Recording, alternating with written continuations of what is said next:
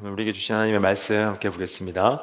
신약 성경 요한복음 6장 60절에서 71절까지 말씀입니다.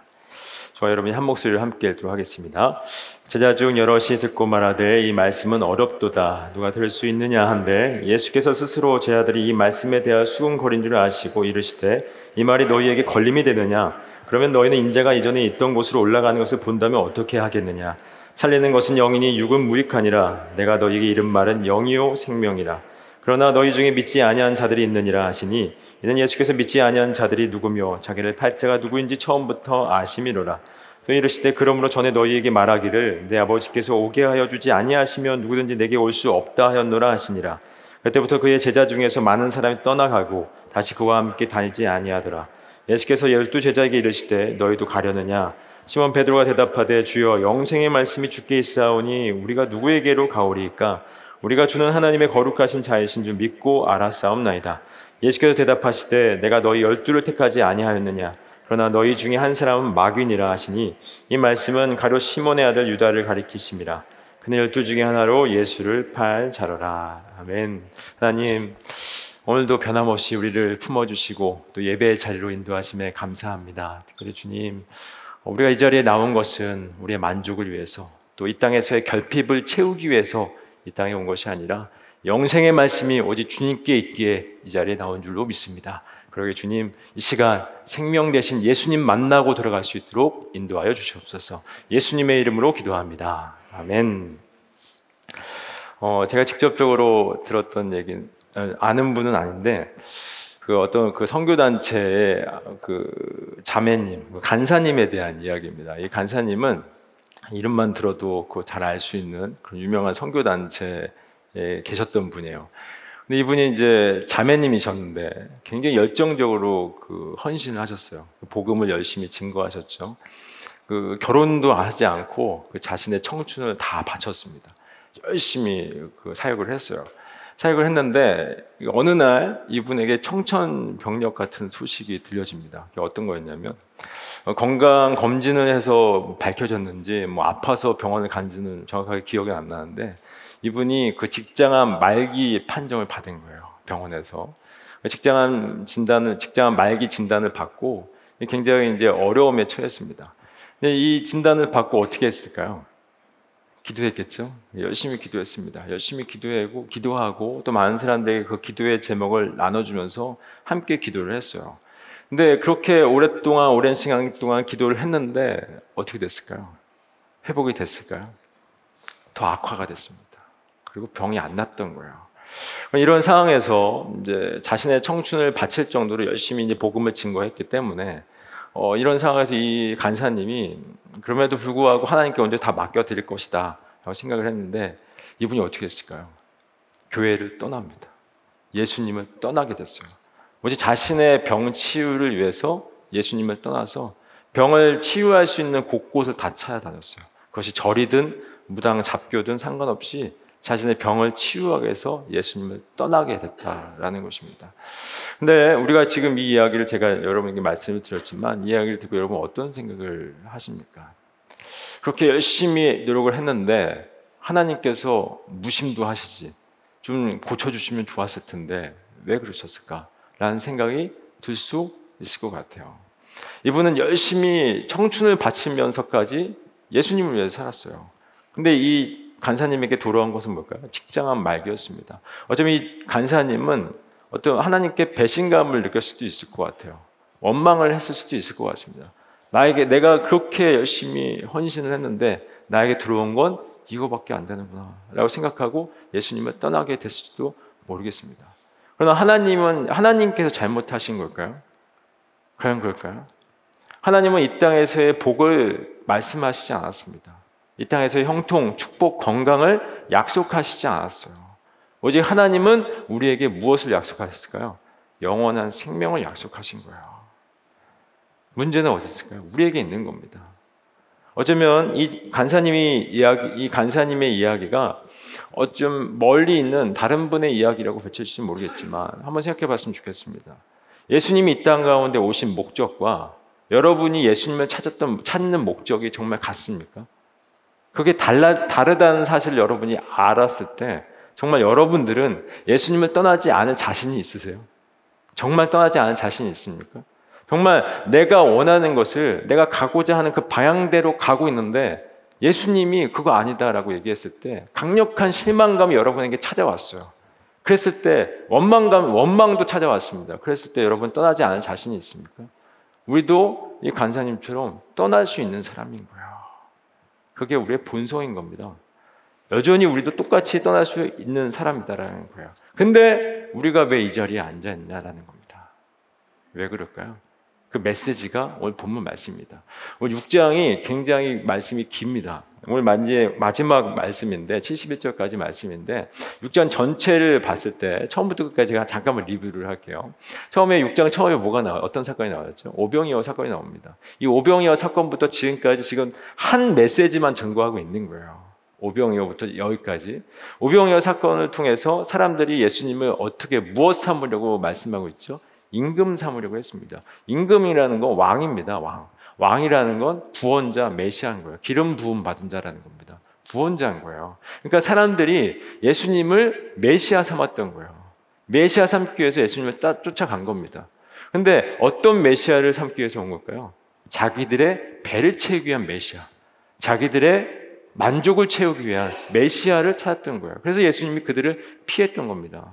근데 예수님은 이 땅 가운데 왜 오셨습니까, 여러분? 아까도 서두에도 말씀드렸지만 예수님은 우리들의 배를 채우기 위해서 오신 것이 아니에요. 성경은 단 한 구절도 그 얘기를 하고 있지 않습니다. 근데 대부분의 그리스도인들이 내 배를 채우기 위해서 예수님을 믿고 있어요.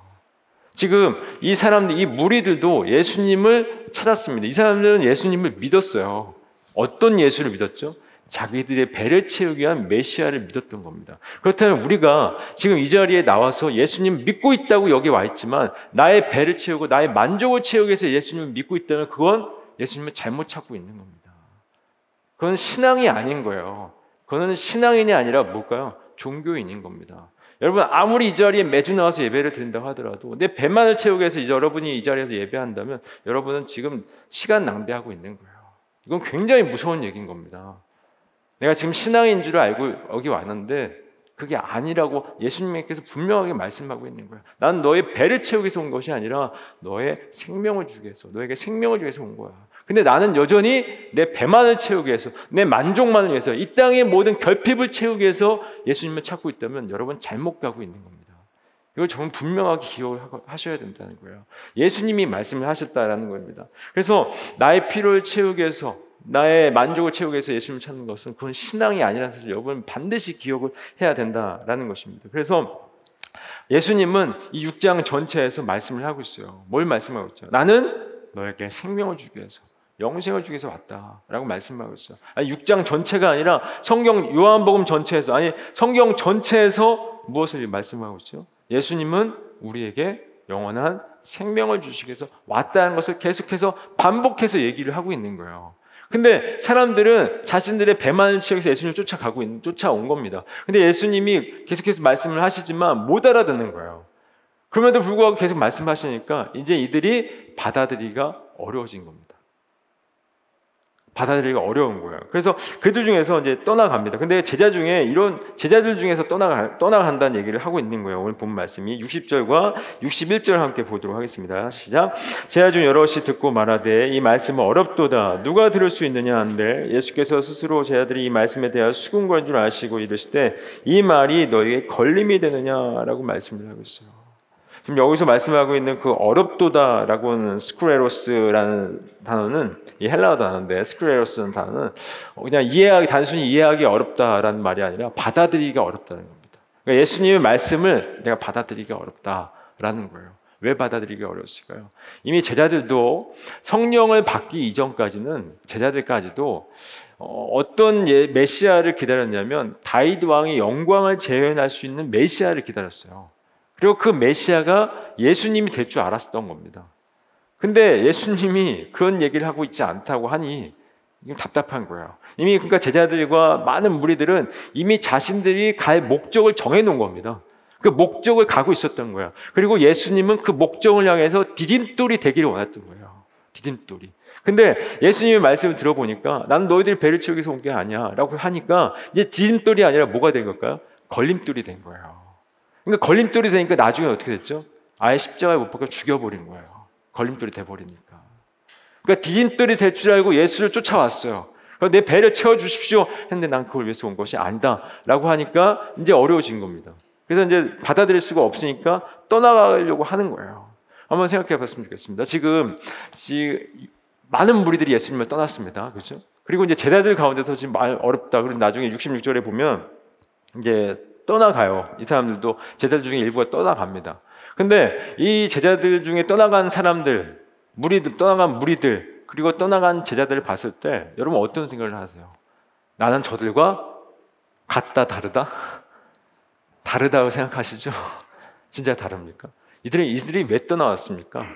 자신들의 목적과 다르기 때문에 떠나간 거예요. 그럼 이들의 목적은 뭡니까? 내 배를 채우기인 거예요. 내 만족, 내 결핍. 여러분 한번 생각해 봤으면 좋겠어요. 여러분들의 기도 제목의 대부분은 무엇을 차지하고 있습니까? 이 땅입니까? 영원한 생명입니까? 뭐예요? 어떤 걸까요? 우리는 대부분 이 땅의 것을 구하고 있어요. 부인하고 싶으시지만 대부분 우리는 여기에 묶여 있는 겁니다. 사실은 이 사람들의 이 사람들이 예수님을 자신들의 배를 채우기 위해서 예수님을 임금 삼으려고 예수님을 쫓아왔던 이들의 모습이 결국 우리에게 있는 거예요. 그래서 사실은 우리는 이 사람들을 뭐라고 할 수가 없는 겁니다. 우리도 이들의 모습이 그대로 있기 때문에 그래서 예수님을 따라야 되는데 생명의 말씀을 바라보고 따라온 사람들이 거의 없는 거예요. 그래서 누가복음 18장의 말씀 보면 예수님이 다시 오실 때 내가 믿음을 보게 되냐라고 말씀을 하고 있어요. 이 말은 뭐냐면 믿는 자가 거의 없다고 했어요. 믿는 자가 거의 없다고 말씀하고 있습니다. 그러니까 단순히 이 자리에 나와서 내 배를 채우기 위해서 예수님을 믿는다면 그건 신앙이 아닌 거예요. 이건 분명히 예수님께서 말씀을 하신 겁니다. 그래서 그런데 예수님께서 이들이 예수님을 용납하지 않고 떠나간 것은 이들을 받아들이지 않고 떠나간 궁극적인 이유가 있어요. 사실 내가 생명을 주겠다라고 이야기를 말씀을 하셨지만 사실은 생명을 주겠다고 하면 좋잖아요. 그죠? 내 영생을 주겠다라고 어, 뭐 그런가 보다 하고 예수님 따를 수도 있는데 그런 예수님을 이해하기 어렵고 받아들이기 어렵고 떠난다는 것은 이 유대인들은 기본적으로 이 영생의 문제는 해결이 된 걸로 바, 받아들이고 있었어요. 이게 무슨 말이냐면 이 유, 대인들은 율법을 지킴으로 말미암아 생명을 얻을 것으로 확신했습니다. 그러니까 유, 생명은 어디에게만 있다? 어디에만 있다? 율법에만 있었던 거예요. 그러니까 율법을 지켜야만 생명을 누릴 수 있다고 생각했고 자신들은 얼마든지 그 율법을 지킬 수 있다고 확신했던 거예요. 그러니까 영생, 영생은 그들에게 따놓은 당상이었습니다. 그럼 문제가 될 게 아니었던 거예요. 그래서 예수님이 영생을 주겠다고 얘기한 것은 관심이 없었던 겁니다. 근데 한번 말씀 한번 보겠습니다. 갈라디아서 3장 12절 말씀입니다. 3장 12절 말씀 함께 읽겠습니다. 시작. 율법은 믿음에서 난 것이 아니니 율법을 행하는 자는 그 가운데서 살리라 하였느니라. 율법을 행하는 자는 어떻게 한대요? 살리라. 산답니다. 이 말씀이 이제 레위기 18장 5절 말씀인데 18장 5절 말씀 함께 읽어보겠습니다. 18장 5절 시작. 너희는 내 규례와 법도를 지키라. 사람이 이를 행하면 그로 말미암아 살리라. 난 여호와이니라. 내 규례와 법도를 지키라. 지키면 어떻게 한다고요? 산답니다. 율법을 지키면 산다고 분명하게 말씀을 하고 있어요. 그러니까 율법을 지키면 영생을 누릴 수 있는 겁니다. 이건 성경의 말씀인 거야. 근데 율법을 지키려면 어떻게 지켜야 될까요? 99.99점을 지키면 안 돼요. 몇 점을 지켜야죠? 100점 지켜야 돼요. 100점을 지켜만 갈 수 있는 겁니다. 99.999점도 안 되는 겁니다. 99.99점이나 빵점이나 똑같은 거예요. 100점만 가는 겁니다. 이걸 지킬 수 있는 사람이 있을까요? 율법은 어떤 것도 죄라고 얘기할까요? 탐심도 죄라고 얘기했습니다. 탐심은 그냥 내 안에 갖고 있는 그런 죄인 거예요. 그러니까 죄가 실체화되어서 앞으로 증거되지 않았습니다. 그냥 내 마음으로만 품고 있었던 거예요. 근데 그것도 율법은 뭐라고 그러죠? 죄라고 그래요. 그럼 지킬 수 있는 죄가 아닌 사람이 있을까요? 아무도 없어요. 그래서 로마 3장 10절에서 사도 바울이 뭐라고 그러죠? 의인은 없나니 하나도 없다. 아무도 없는 거예요. 그러니까 율법을 지켜서 구원받을 인간은 아무도 없는 겁니다. 근데 지금 유대인들은 그걸 지킬 수 있다고 생각하는 거예요. 그래서 율법을 613가지로 세분화합니다. 세분화해서 그걸 지키려고 애쓰고 노력해요. 근데 과연 그들이 지켰을까요? 삼심도 죄를 하는데 그들이 지켰을까요? 결코 그럴 수가 없는 겁니다. 근데 자신들이 그걸 지킬 수 있다. 분명히 우리는 지킬 수 있다라고 생각했던 거예요. 그래서 영생은 관심도 없고 오직 이 땅의 육신의 문제만 바라봤던 거예요. 그래서 육신의 문제를 바라보고 육신의 그 자신들의 그 만족을 채우기 위해서 목적을 딱 정해놓고 예수님을 디딤돌 삼아서 거기를 가려고 했던 겁니다. 근데 그게 아니라고 하니 이제 예수님이 자신들의 걸림돌이 된 거예요. 그래서 예수님을 결국 나중에는 십자가에서 못 박아 죽인 겁니다. 자신들의 걸림돌이 됐기 때문에. 근데 여러분 생각해 봤으면 좋겠습니다. 아까도 제가 얘기했지만 우리 어디에 더 가치를 두고 있습니까? 이 사람들은 뭐라고 할 수 있는 게 아니에요. 우리도 예수님을 디딤돌 삼아서 어떻게 살죠? 이 땅에서 잘 먹고 잘 살기를 원하고 계시죠? 그렇잖아요. 그게 우리의 본성인 겁니다. 근데 예수님을 주님으로 고백하고 있지만 여전히 우리는 그러고 살고 있어요. 근데 그게 잘못됐다는 사실을 압니까 모릅니까? 아닌 거예요. 그게 그리스도인 거예요. 여러분 예수를 믿고 나서 대단한 변화가 있는 것이 여러분의 삶 속에 대단한 변화가 있었습니까? 물론 변화가 있죠. 저 밖에 있는 사람들과 우리와 분명 차이가 있습니다. 근데 겉모습을 봤을 때 별 차이가 없는 것 같아요. 똑같이 죄 짓고 살아. 그죠? 똑같이 죄 짓고 삽니다. 근데 그들과 우리의 차이가 뭘까요? 죄가 뭔지 아는 거예요. 우린 처음에 이 땅에 태어났을 때 죄가 뭔지 모르는 상태로 태어납니다. 근데 이제는 예수님을 알고 나서 죄가 뭔지 알고 있는 상태가 된 거예요. 그래서 죄를 짓지 않을 수 있는 상태가 됐기 때문에 그것이 죄인지 알고 회개의 자리로 나아가고 그래서 그것이 잘못된다는 사실을 알고 이제 나의 능력으로 안 되니까 누구를 바라보는 거죠? 예수 그 예수 그리스도를 바라보게 되는 거예요. 그러니까 이, 여, 이 역사와 인생 속에서 우리가 깨달아야 될 바는 우리의 불가능함과 우리의 무기력함을 깨닫고 예수 바라보는 거예요. 그게 인생의 목적인 겁니다. 이 땅의 떡이 아니라, 이 땅의 배부름이 아니라, 오직 나의 불가능함과 나의 무기력함을 깨닫고 예수 바라보도록 이 인생이란 광야가 있는 거예요. 근데 그거를 바라보지 않고 우리는 이 땅에서의 그 만족만을 채우려고 살아가고 있는 거예요. 그것이 바로 죄인된 증상인 것입니다. 죄인된 증상이다라는 것이죠. 만약에 우리가 제가 이 강단에서 매일매일마다 죄에 대한 이야기를 하고 십자가에 대한 이야기를 하고 천국에 대한 이야기를 매일 해요. 그러면 이 자리에서 여러분 남아 있으실 분이 몇 명이나 있을까요? 여러분 자신 있으세요? 십자가 얘기하고 여러분 죄인입니다. 맨날 죄 타령 얘기, 죄 타령하고 십자가 얘기하고 천국 얘기하고 영생 얘기하면 제가 볼 때 아마 거의 떠나가실 거예요. 아마 아마도 거의 떠나가실 겁니다. 여기 남아 있는 분이 거의 없을 거예요. 우리는 이, 아까 방금도 얘기했지만 이 땅에서의 그 문제의 해결 그리고 그것을 이겨낼 수 있는 은혜를 추구합니다. 그죠? 은혜의 말씀을 바라보고 있어요. 위로받고 싶어요. 그래서 여기서 위로받고 힘내서 이 땅에서 그런 걸 바라고 있기 때문에 맨날 죄 얘기하고 십자가 얘기하면 떠나 다 떠나갈 겁니다. 다시 말하면 내가 듣고 싶어 하는 그 말씀을 해주는 교회로 가게 되실 거예요. 한번 생각해 봤으면 좋겠어요. 여러분, 이 성경에서 어떤 분들은 이 땅에서의 축복도 분명하게 얘기하고 있다라고 하신 분도 있을 거예요. 근데 그 말씀의 대부분, 아니 100%다 어딘지 아십니까? 다 구약이에요. 그러니까 이 땅에서의 복을 추구하는 말씀을 증거한 모든 구절은 전부 다 구약입니다. 신약에 그런 말씀이 나옵니까? 단 한 구절도 안 나와요. 왜 안 나올까요? 예수 그리스도가 오셨기 때문에 안 오는 겁니다. 왜냐하면 예수 그리스도로 말미암아 주어진 그 하늘의 풍요를 설명하기 위해서 이 땅의 것으로 사용하여 설명을 하고 있는 거예요. 구약은. 근데 예수 그리스도가 왔기 때문에 오셨기 때문에 더 이상 그것을 얘기하고 있지 않는 겁니다. 신약에서는. 근데 대부분의 이 땅의 축복을 얘기하고 복을 얘기하고 있는 대부분의 목사님들이 구약을 가지고 얘기를 해요. 구약은 단순히 예수 그리스도가 오지 않았기 때문에 하늘의 풍요를 설명하기엔 도구였던 겁니다. 이 땅의 이 땅의 복이. 여러분 그런 것들에 속으시면 안 되는 거예요. 결코 속으시면 안 되는 겁니다. 이 땅에 복이 복을 추구하는 종교가 아닌 기독교는 이 땅에 복을 추구하는 종교가 결코 아닌 거예요. 예수 그리스도로 말미암아 무엇을요? 영원한 생명을 바라보는 것이 바로 기독교인 겁니다. 근데 그것을 추구하지 않고 바라보지 않고 이 땅에 복만 차고 있다면 여러분 잘못 가고 있는 것입니다. 그래서 그래서 이야기를 계속하니까 어, 이야기를 계속하니까 이제 예수님께서 그들의 걸림이 되느냐라고 말씀하셨어요. 그리고 나서 62절에 예수님께서 이렇게 말씀을 하십니다. 함께 읽겠습니다. 시작. 그러면 너희는 인자가 이전에 있던 곳으로 올라가는 것을 본다면 어떻게 하겠느냐? 62절만.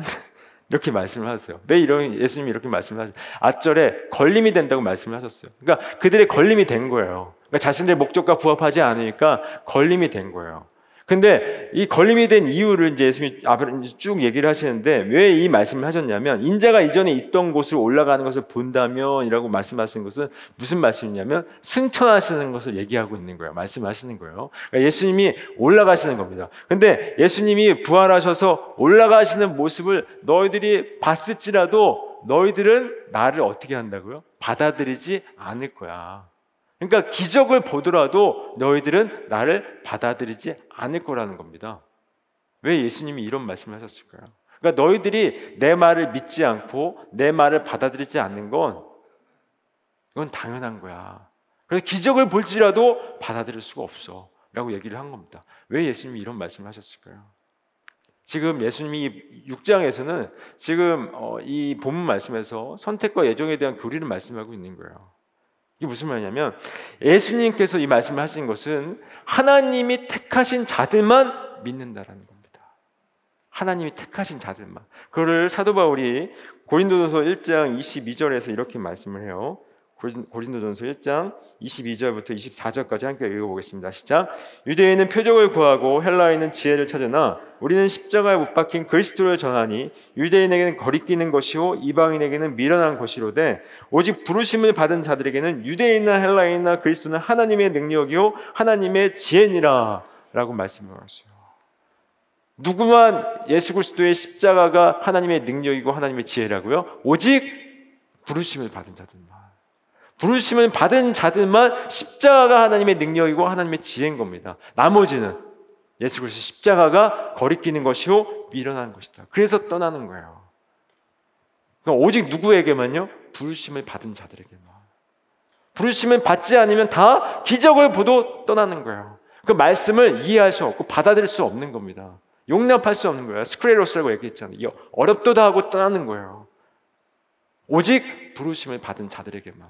제가 예전에 그 어떤 청년이 그 뭐죠? 그 유명한 연예인 아, 유명한 연예인이 성경을 가르치는 영상을 저한테 보내줬어요. 근데 이게 맞습니까?라고 저한테 이제 물어봤어요. 제가 그걸 다 볼 수는 없고 시간이 너무 길어가지고 다 볼 수는 없는데 그분이 이런 얘기를 하시더라고요. 예수님이 십자가에 못 박혀 죽으셨어요. 죽으셨는데 그것에 예수님이 나를 위해서 십자가에 못 박혀 죽으셨다는 사실을 선택하는 건 인간에게 달렸다고 얘기를 한 겁니다. 여러분 이게 맞습니까? 틀립니까? 맞습니까? 틀립니까? 틀린 거예요. 잘못된 교리인 겁니다. 여기 분명히 말씀하고 있잖아요. 누구에게만요? 오직 부르심을 입은 자들. 그러니까 예수님이 십자가에 못 박혀 죽은 사, 죽은 것은 누구를 위해서 죽으신 거예요? 부르심을 입은 자들을 위해서 죽은 거예요. 예수님이 십자가 못 박혀 죽고 그것에, 그것에 대한 선택이 인간에게 주어진 것이 아닙니다. 내가 믿고 싶어서 믿고 믿고 싶지 않아서 믿는 게 아니라 부르심을 받은 자들은 반드시 이 역사 속에서 믿음으로 고백하게 되어 있는 거예요. 그래서 예수님께서 이렇게 말씀을 하십니다. 63절에 살리는 것은 영이니 육은 무익하니 한글급에서 시작 살리는 것은 영이니 육은 무익하니라 내가 너희에게 이른 말은 영이요 생명이라라고 말씀을 하고 있어요. 왜 예수님이 이렇게 말씀할까요? 살리는 것은 영이니 육은 무익하답니다. 왜 육이 무익하다고 할까요? 여기서 예수님이 말씀하신 육은 행위를 얘기하고 있는 거예요. 행위. 왜 육은 왜 행위가 무익하다고 했었죠? 아까 유대인들은 율법이 생명이 어디에만 있다고 생각했죠? 율법에만. 그래서 율법을 지켜야만 생명을 누릴 수 있다고 생각했던 거야. 그러나 예수님이 육은 무익하다고 하는 것은 너희들의 행위로 결코 구원을 받을 수 있다 없다. 없다는 겁니다. 그래서 살리는 것은 영이라는 거예요. 다시 말하면 예수님의 말씀을 복음으로 받아들이려면 하나님이 그에게 역사하시지 않으면 복음으로 받아들일 수 없는 거예요. 여기 말씀을 보니까 살리는 것은 영은 영이니 욕은 무익하니라. 내가 너에게 이름 말이 영이랍니다. 말이 영인데 그 말이 살리는 거예요. 그러니까 그 말을 믿으면 사는 거예요. 근데 안 믿어지는 거예요. 안 믿겨지는 거예요. 안 믿겨지는 거예요. 제가 얼마 전에 극동방송을 듣고 운전을 하다 가다가 극동방송을 듣는데 그, 그 극동방송 프로그램 중에 오랫동안 전도하고자 했던 분들을 이제 전화로 이제 연락을 해서 극동방송이 대신 복음을 전해서 영접 기도를 시켜주는 그런 프로그램이었어요. 근데 어떤 이제 딸이 자신의 아버지를 전도하기 위해서 이제 영접 기도를 시키기 위해서 신청을 한 것 같아요. 근데 딸이 오랫동안 기도했던 제목이었기 때문에 그래서 이제 그렇게 신청을 해서 아버지가 이제 극동 방송에서 이제 전화를 했어요. 근데 이제 전화를 했는데 아버지가 받았습니다. 그래서 이제 이래저래 해서 이제 영접 기도를 시키겠 영접 기도를 같이 했으면 좋겠다고 했는데 딸이랑 통화도 했어요. 했음에도 불구하고 그 아버지가 영접 기도 했을까요, 안 했을까요? 안 했어요. 제가 그 얘기를 들으면서 아 딸이 그렇게 울면서 딸이 통화를 했거든요. 딸이 울면서 그렇게까지 했는데 그냥 해주지 안 하더라고요. 결국 안 하더라고요. 그래서 제가 그랬습니다. 제가 드는 생각이 아, 이 믿음의 그건 결코 우리가 할 수 있는 게 아니구나. 그때 알았어요. 그냥 방송도 나오고 딸도 이렇게 울기, 울기까지 했는데 그럼 그냥 좀 해주지 라는 생각이 들었는데 결코 이 믿음의 고백, 이 신앙의 고백은 우리로부터 비롯되는 것이 아니라는 것을 깨달았습니다. 그래서 살리는 것은 영인 거예요. 성, 예살, 성, 예수의 영이신 성령으로 말미암지 않고는 그 예수의 복음을 받아들일 수가 없는 겁니다. 그래서 살리는 것은 영인 거예요. 육은 무익하다. 행위는 결코 우리의 구원을 이룰 수 없다라고 분명하게 말씀을 하고 있는 거예요. 그래서 그 64절과 65절에서 이렇게 예수님 말씀하십니다. 함께 읽어보겠습니다. 시작. 그러나 너희 중에 믿지 않은 자들이 있느니라 하시니 이는 예수께서 믿지 않은 자들이 누구며 자기를 팔자가 누구인지 처음부터 아심이로라. 또 이르시되 그러므로 전에 너에게 말하기를 내 아버지께서 오게 하여 주시지 아니하시면 누구든지 내게 올 수 없다 하느라 하시니라. 지금 여기 말씀을 보니까 예수님께서 너희 중에 믿지 않은 자들이 있는데 예수께서 믿지 않은 자들이 누구고 자기를 팔자가 누군지 언제부터 아셨대요? 처음부터 아셨대요. 그리고 이렇게 말씀하십니다. 65절에서 내 아버지께서 오게 하여 주지 아니하시면 누구든지 내게 올 수 있다 없다 없다. 아까 사도 바울이 고린도서 1장에서 뭐, 뭐라고 말씀했죠? 오직 부르심을 받은 자들만 십자가가 하나님의 능력이고 지혜가 되는 거예요. 그러니까 하나님께서 창세전 에베소 1장 말씀처럼 창세전에 하나님께서 이 묵시 속에서 선택한 자들이 이 역사 속에서 시간과 역사 속에서 이 인생 속에서 택하여 부르신 걸 깨닫는 겁니다. 그러니까 예수를 그리스도로 고백하고 있는 거예요. 이미 묵시 속에서 선택을 받았기 때문에 그러니까 그들이 하나님께 이끌림을 받았기 때문에 여기서 우리가 예수님을 그리스도로 고백하고 있는 거예요. 그 다른 사람들은 그 외에 다른 사람은 전부 다 예수님을 믿지 않는 거예요. 믿겨지지 않는 겁니다. 그러면 이 땅에서 누가 선택받았고 누가 선택받지 않은지를 알 수 있습니까 없습니까? 우리는 알 수 없어요. 그래서 우리는 계속해서 뭐 해야죠? 전도해야 되는 거예요. 누가 예수를 믿고 누가 창세전에 묵시 속에서 창세 그 선택을 받았는지 알 수 없기 때문에 계속해서 우리는 전도를 해야 되는 겁니다. 그런데 반드시 기억해야 될 건 아버지께서 이끌지 아니하시면 결코 믿을 수 있다 없다 없는 거예요. 없는 겁니다. 아버지께서 성령으로 말미암아 우리가 예수의 그 말씀을 믿음으로 고백하도록 이끄시는 겁니다. 그래야 믿는 거예요. 근데 많은 분들이 떠나갔다는 건 그런 선택받은 자들이 아닌 겁니다. 예수님의 말씀을 믿을 수 없다는 거예요. 그래서 그래서 66절에 보니까 함께 읽어보겠습니다. 시작. 그때부터 그의 제자 중에서 많은 사람이 떠나가고 다시 그와 함께 다니지 아니하더라. 결국 떠나가는 겁니다. 자기들이 원하는 말씀을 들려주는 곳으로 떠나가는 거예요. 자신들의 만족을 채우기 위해서, 자신들의 배를 채우기 위해서 제 배를 채워주는 곳으로 어떻게 되죠? 떠나가는 겁니다. 근데 아버 다 어떻게 보면 죄로 말미암아 타락한 모든 인생들은 어떻게 될까요? 예수님의 말씀이 다 걸림돌이 돼요. 그래서 떠나갈 수밖에 없는 겁니다. 사실 저를 비롯해서 여기 계신 모든 분들 다 예수님의 말씀이 걸림돌이 됩니다. 그게 우리의 본성이에요. 근데 우리가 왜 우리 이 자리에 앉아 있습니까? 왜 앉아 있죠? 아버지께서 부르셨기 때문에. 아버지께서 강권적으로 이끄셨기 때문에 여러분들이 저와 여러분 이 자리에 있는 거예요. 우리 자격이 있습니까? 우리가 무엇을 대단히 뭐 했습니까? 아니요. 무엇으로요? 은혜로. 오직 은혜로 여자리에 있는 겁니다. 저들과 저 밖에 있는 사람들과 우리가 뭘 차이가 있을까요? 차이가 별로 없어요. 아까도 얘기했지만 차이가 별로 없어요. 똑같이 삽니다. 똑같이 죄 짓고 똑같이 나만을 위해서 살잖아요. 무슨 대단히 하나님의 영광을 위해서 삽니까? 아무리 하나님의 영광을 위해서 산다고 하지만 우리가 하나님의 영광을 위해서 정말 사세요? 솔직히 하나님의 영광이라 다 내, 나를 위해서 살지 하나님의 영광을 살지 않습니다. 그럼에도 불구하고 왜 우리가 여기 있냐고요. 아버지의 은혜인 거예요. 아버지께서 이끄셨기 때문에 이 자리에 있는 겁니다. 이 자리에 지금 우리가 이 자리에 앉아 있는 건 그리스도는 결코 우연이라는 게 없어요. 하나님의 섭리만 있을 뿐입니다. 하나님께서 여러분들을 데리고 이 자리에 앉아 앉게 하신 거예요. 그래서 떠나지 않는 겁니다. 근데 많은 제자들이 수많은 제자들이 이제 떠나니까 예수님께서 열두 제자들에게 이렇게 말씀하세요. 67절의 말씀을 보니까 함께 읽겠습니다. 시작. 예수께서 열두 제자에게 이르시되 너희도 가려느냐. 요즘 뭔가 좀 안쓰러워요. 예수님이 말씀하시니까 너희도 가려느냐라고 말씀을 하세요. 그랬더니 예수 베드로가 굉장히 기특한 대답을 해요. 68절 69절 함께 읽어 보겠습니다. 시작. 시몬 베드로가 대답하되 주여 영생의 말씀이 주께 있사오니 우리가 누구에게로 가오리까? 우리가 주는 하나님의 거룩하신 자이신 줄 믿고 알았사옵나이다. 아멘. 지금 베드로가 굉장히 기특한 대답을 해요. 뭐라고 말씀하셨냐면 너희도 가려느냐 하니까 주여 영생의 말씀이 주께 있사오니 우리가 누구에게로 가겠습니까? 라고 얘기를 해요. 근데 한번 생각해 보십시오. 베드로가 뭐 대단한 사람이기 때문에 이런 고백을 했을까요? 그랬을까요? 베드로나 나머지 지금 떠나간 제자들이나 지금 베드로 열두 제자들이나 다를 게 없었어요. 열두 제자들의 야고보와 요한이 뭐라고 얘기했죠? 예수님께 하나님, 예수님 자신 예수님께서 영광의 자리에 이르렀을 때 자신 야고보와 요한이 한 명은 우측에, 한 명은 좌측에 앉게 해 주십시오라고 얘기를 했어요. 그랬을 때 그 얘기를 듣고 다른 제자들이 어떻게 했을까? 다 붕괴했어요.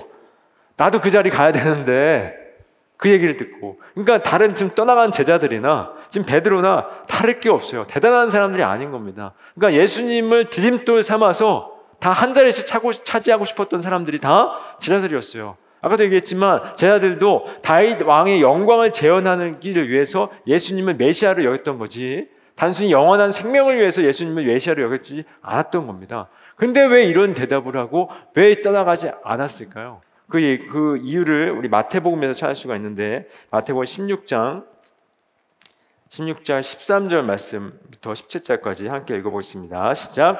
예수께서 빌립보 가이사라 지방에 이르러 제자들에게 물어 이르시되 사람들이 인자를 누구라 하느냐? 이르되 더러는 세례요한 더러는 엘리야 어떠는 예레미야나 선지자 중에 아니라 하나이니라.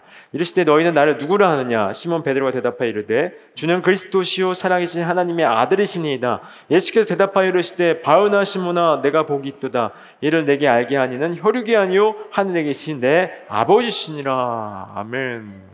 지금 지금 예수님께서 너희는 나를 누구라 하냐라고 하니까 여기서 또 시몬 베드로가 대답을 해요. 뭐라고 하냐면 주는 그리스도시요 살아계신 하나님의 아들이십니다. 라고 고백을 해요. 그런데 이렇게 고백을 했는데 예수님께서 뭐라고 말씀하시냐면 바요나 시몬아 네가 복이 있도다. 이를 내게 알게 하신 이는 혈육이 아니요 하늘에 계신 내 아버지다. 다시 말하면 주는 그리스도시요 살아계신 하나님의 아들이십니다라는 이 고백이 너의 입술로 그러니까 너 안에서 나온 게 아니라 누가 고백하게 하셨다고요? 하늘에 계신 아버지께서 너의 입술을 열어 고백하게 하신 거야. 오늘 본문의 말씀을 인용하여 함께 이야기한다면 아버지께서 너를 이끌지 않으면 넌 이 고백 못 하는 거야.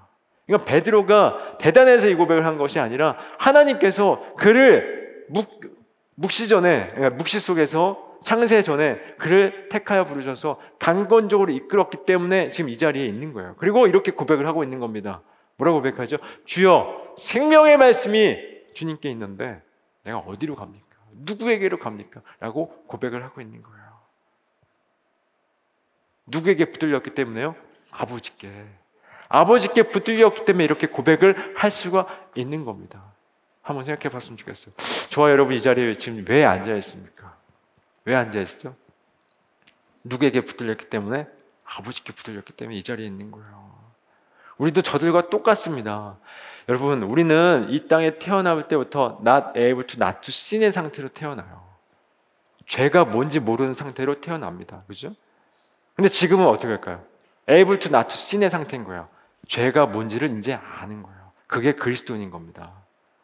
이제 죄가 뭔지를 알게 된 거예요. 그래서 이제 결국 영화의 단계, not able to sin의 상태로 가는 거예요. 완전히 죄를 짓지 않은 상태로 가는 겁니다. 그러니까 이 땅에서 우리는 이 인생 속에서 우리는 내가 죄인임을 깨닫는 거예요. 다시 말하면 나의 불가능함과 나의 무기력함을 깨닫고 예수 바라보고 가는 거예요. 뭐 대단한 거 하고 가는 게 아니라 여러분 이 말씀이 왜 주어졌습니까? 왜 주셨을까? 이것을 지키라고 줬을까요? 지키라고 줬다. 이건 지킬 수 없는 거울로 준 거예요. 왜 거울일까요? 이 거울을 비춰서 내가 얼마나 죄인지를 깨닫고 오라고. 우리는 그래서 율법으로 말미암아 구원을 받는 게 아니라 누구로 말미암아 구원을 받는 거죠? 예수 때문에 구원 받는 거예요. 그럼 지금 당장 여러분 죽었습니다. 그럼 누구 때문에 구원 받습니까? 예수 때문에 구원 받는 거예요. 그래서 율법을 지켜서 구원받지 못한 율법을 지키지 못해서 염려할 이유가 없는 겁니다. 우리가 처음에 세 가지 공부할 때 뭘 공부하죠? 노 마일리지 공부하잖아요. 마일리지 쌓아서 가는 게 아닌 거예요. 그것 때문에 마일리지 쌓지 않았기 때문에 불안할 이유가 없는 겁니다. 우리가 구원받는 유일한 이유는 누구 때문에? 예수 때문에. 지금 당장 죽어도 우리는 천국 갈 수 있습니다. 누구 때문에? 예수 때문에. 믿으십니까? 우린 예수 때문에 가는 거예요. 그래서 우리는 안전한 겁니다. 그래서 죽음이 와도 사도 바울이 사망아 네가 쏘는 것이 무엇이냐? 내 승리가 무엇이냐라고 사망 앞에서 당당히 맞설 수가 있는 거예요. 그게 바로 그리스도인인 것입니다. 바로 여러분이 그런 자가 된 거예요. 근데 왜 사망 앞에서 이 땅에서의 모든 현실 앞에서 왜 자신감 없게 사시냐고요. 우리는 사망아 네가 쏘는 것이 무엇이냐라고 죽음 앞에서도 당당할 수 있는 그리스도인인 겁니다. 성도인 거예요. 잊지 마십시오. 근데 이 모든 것을 고백하게 하시, 하게 하시는 분이 누구라고요? 하나님 아버지. 성령께서 여러분들을 그렇게 하게 하시는 거예요. 그러니까 여러분은 안전한 겁니다. 만약에 성령께서 우리를 하시, 하게 하시지 않고 우리의 의지와 노력으로 하나님이 우리 아버지시고 예수님이 예수님을 복음으로 받아들이게 했다면 우리는 실패했을 거예요. 100% 실패했을 겁니다. 우리의 의지대로 된다면. 그리고 우리는 여기서 떠나갔을 거예요. 100%입니다. 하나님의 강권적인 은혜가 아니었다면 저와 여러분도 여기서 다른 것이 없어요. 그래서 하나님의 은혜가 작용되지 않고 강권적인 은혜로 붙들지 않으면 어떻게 된다는 사실을 70절과 71절에서 이렇게 말씀을 합니다. 읽어보겠습니다. 시작. 예수께서 대답하시되 내가 너희 열두를 택하지 아니하였느냐 그러나 너희 중에 한 사람 마귀니라 하시니 이 말씀은 가룟 시몬의 아들 유다를 가리키십니다. 그는 열두 중에 하나로 예수를 팔자로라. 지금 말씀을 보니까 예수께서 대답하실 때 내가 너희 열두를 택하지 아니하느냐 라고 말씀하시고 그러나 너희 중에 한 사람 마귀니라. 그러니까 12명을 택했는데 11명은 예수님의 제자로 택했고 한 명은 마귀로 택한 거예요. 그러니까 처음부터 마귀인 줄 알고 택했을까 안 택했었을까요? 마귀인 줄 알고 택한 겁니다. 그리고 이 말씀을 가르 시몬의 아들 유다를 가르치시느라고 말씀을 하고 있는데 이것에 대해서 많은 신학자들이 여러 가지 이제 왜 예수님께서 마귀인 줄 알고 택했을까라고 해서 이것에 대해서 많은 이제 해석이 있어요. 근데 제가 보니까 이제 제가 보는 이제 그 목사님 그 강의 주석서를 보니까 몇 가지로 나눴어요. 한 네 가지 정도로 이제 해서 얘기를 했는데 네 가지를 다 이야기할 수는 없고 제가 보는 이 문맥상으로 봤을 때 이 문맥상으로 봤을 때 예수님께서 이 말씀을 하신 이유가 뭐냐면 어, 정말 아버지께서 택하시지 않으면 아버지께서 이끌지 않으면 예수님을 예수님의 말씀을 받아들일 수가 없는 겁니다. 즉 유다가 마지막에 그 결과가 어떻게 됐죠? 허망한 죽음으로 끝나요. 죽음, 자살로 끝납니다. 허망한 죽음으로 끝나요. 결국 이 말씀은 뭐냐면 하나님이 강권적으로 이끌지 않고 그를 붙들지 않으면 그의 모든 인생의 결국은 어떻게 된다고요? 허망한 죽음으로 끝나는 거예요. 그거를 이 유다를 통해서 증거하고 있는 겁니다. 그러니까 하나님이 붙들지 않으면 하나님이 강권적으로 붙들지 않으면 떠나갈 뿐만 아니라 그의 마지막이 전부 다 허망한 죽음이 되는 거예요. 근데 이 유다의 모습이 결국 누구의 모습이었을까요? 누구의 모습이 될 뻔했습니까? 결국 우리의 모습이 될 뻔했던 거예요. 그러니까 하나님이 우리를 붙들지 않으면 우리는 떠나갈 것뿐만 아니라 허망한 죽음으로 우리 인생이 끝나는 겁니다. 그게 가른 유다의 모습으로 증거되고 있는 거예요. 근데 우리가 지금 여기에 앉아 있어요. 그죠? 예수님을 주로 고백하고 있고 예수님의 말씀을 복음으로 받아들이고 있어요.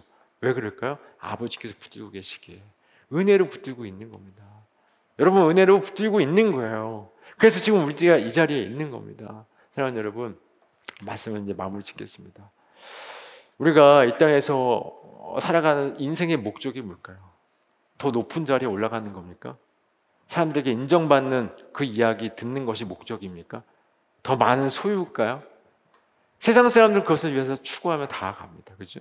근데 이 인생을 허락하시는 분이 누구죠? 하나님이십니다. 하나님이 왜 인생을 허락하셨을까요? 더 높은 자리에 올라가라고? 더 많은 것을 소유하고 오라고? 그러면 만약에 그것이 목적이었으면 그거 다 갖고 와야 다 갖고 천국 가야죠. 근데 아니잖아요. 그죠? 아닌 거 아시죠?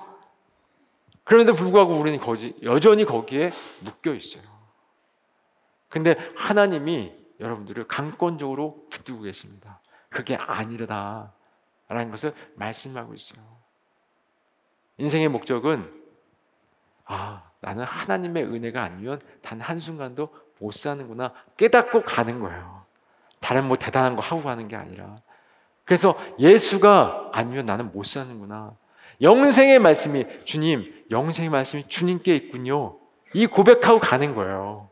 근데 이 고백을 하기 위해서 하나님께서 여러분의 인생과 역사와 이 모든 것을 주관하고 계신 거예요. 그래서 여러분들이 살아가는 모든 삶의 환경과 여건들이 이 고백을 하게 하시게 하여 허락하신 겁니다. 무슨 말인지 아시겠어요? 그래서 오늘도 내일도 매일매일 예수만이 생명이고 예수만이 소망이며 예수만이 유일한 길이구나라는 것을 고백하게 하시기 위하여 여러분의 모든 일상의 삶들이 주어져 있는 거예요. 그렇다면 그 모든 일상의 삶 속에서 그것이 건강의 문제든 육신의 문제든 어떠한 것이든 거기에 묶일 이유가 있을까 없을까요? 없는 거예요. 거기를 통해서 우리가 우리의 무기력, 함과 우리의 불가능함을 깨닫고 누구 바라봐야죠?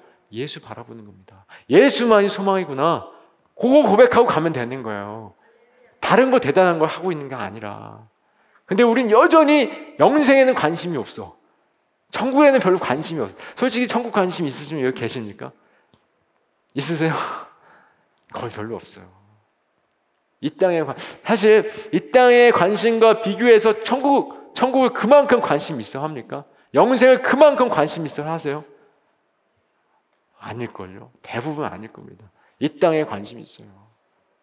근데 그게 잘못됐다는 사실을 하나님이 알려주시기 위해서 계속해서 여러분에게 그런 모든 현실들을 깨닫게 하시는 거예요. 고난도 주시기도 하고 아픔도 주시기도 하고 때론 성공도 한번 해보게 하시기도 하고 때론 거기서 쭉 내려오게 하시기도 하는 거예요. 거기가 가치가 없다는 사실을 가르쳐 주시기 위해서. 그러니까 거기 올라갔다 내려왔다 하는 것에 관 거기에 마음 뺏기면 될까 안 될까? 상관이 없는 겁니다. 올라갔다 내려갔다 하는 건 결국 다 예수 바라보도록 하시는 하나님의 장치인 거예요. 그걸 깨닫는다면 오히려 아 예수님을 바라보게 하시는 거구나 라고 깨닫고 예수님 바라보면 되는 겁니다. 왜냐 예수님만이 영생의 말씀이 예수에게 있기 때문에 아까 우리가 제가 기도했지만 우리가 이 자리에 와 있는 건 우리들의 이 땅에서의 결핍을 채우기 위해서 이 자리에 나온 게 아닙니다. 여러분 그 결핍을 채우기 위해서 이 자리에 나왔다면 여러분 잘못 오신 거예요. 우리의 결핍을 채우기 위해서는 다른 절에서도 많이 줘요. 다른 무당은 잡교도 줍니까 안 줍니까? 줍니다. 오직 그것이 목적이면 다른 데 가시는 게 맞아요. 제가 너무 심하게 얘기했나? 다른 데 가는 게 맞아요. 여기는 그건 거안 줍니다. 영생을 주는 거예요. 만나를 먹어도 죽었다고 말씀하셨잖아요. 만나를 먹어도 죽었다. 여러분 이 땅에서 삶의 어떤 만족을 채워도 결국 죽습니다. 제가 3월 달에 지금 장례를 몇 번 했는데 어저께는 또 임종 예배를 드리고 왔어요. 92살 이신 그 아버님 돌아가시기 직전에 임종 예배를 들었는데 그분이 아멘으로 고백을 하셨어요. 여러분 그분보다 우리가 더 먼저 갈 수 있습니다. 이 땅의 문제가 아니에요. 영생이 문제인 겁니다. 영생은 시간 밖이에요. 시간 밖이라는 건 시간이 없는 겁니다. 그러니까 한 3천 년 정도 지옥 갔다가 천국 가는 게 아니에요. 그냥 영원인 거예요, 영원. 영원인 겁니다. 지옥도 영원이고 천국도 영원인 거예요. 우리에게 문제는 뭘까요? 영원한 생명을 바라보지 않은 것이 문제인 거예요. 거기에 가치를 두십시오. 거기를 가치를 두면 이 땅에서의 묶이는 모든 삶의 문제들에서 자유함을 누릴 수 있어요. 여러분 제가 100% 개런티 해드릴게요. 정말 여러분들의 문제, 삶의 문제가 해결해, 해결해서 자유함이 있는 것이 아니라 정말 영생의 가치를 두면 자유함이 있습니다. 저 이건 저도 고백해봤지만 여러분들 반드시 고백하게 될 거예요. 하나님께서 광야 40년 동안 이스라엘 백성들을 왜 이끌어 가셨습니까? 너희들은 은혜 아니면 못 산다는 것을 가르쳐 주려고. 광야는 이 인생길이에요. 이 인생길 속에서 여러분들을 왜 데리고 가실까요? 은혜 아니면 못 사는 것을. 라는 것을 가르쳐 위해서. 그리고 여러분들은 반드시 반드시 꽉 붙잡고 하나님 나라 데리고 가실 거예요. 그걸 확신하시고 우리는 예수 안에 있음을 예수 안에 있음을 확신하시고 하나님만 바라보면서 예수님만 바라보면서 믿음 안에서 잘 살아내는 저와 여러분 됐으면 좋겠습니다. 육신에 묶이지 마시고 예수만 바라보십시오. 영생의 말씀이 예수에게만 있습니다. 함께 기도하겠습니다. 하나님 아버지 감사합니다. 하나님 어, 예수님을 떠나갔던 많은 사람들처럼 어쩌면 우리도 내 배를 채우기 위해서 이 자리에 나온 것은 아닌지 모르겠습니다. 그러나 주님, 우리가 이 자리에 나온 건 어떻게 보면 내 본성은 내 배를 채우기 하여 이 자리에 나왔다고 하지만 성령께서 이 자리에 우리를 인도하셔서 영생을 바라보도록 영생의 말씀이 주님께 있다는 것 사실을 고백하게 하시도록 우리를 이 자리에 인도하신 줄로 믿습니다. 그러게 주님, 이제는 더 이상 육신의 떡에 내 배를 채우기 위해서 이 땅의 결핍에 마음 빼앗겨서 거기에 묶여 사는 인생 되지 않게 해주시고 영원한 생명의 말씀이신 예수만 바라보며 살아가는 믿음의 자녀 될 수 있도록 인도하여 주시옵소서. 예수님의 이름으로 기도하옵나이다. 아멘.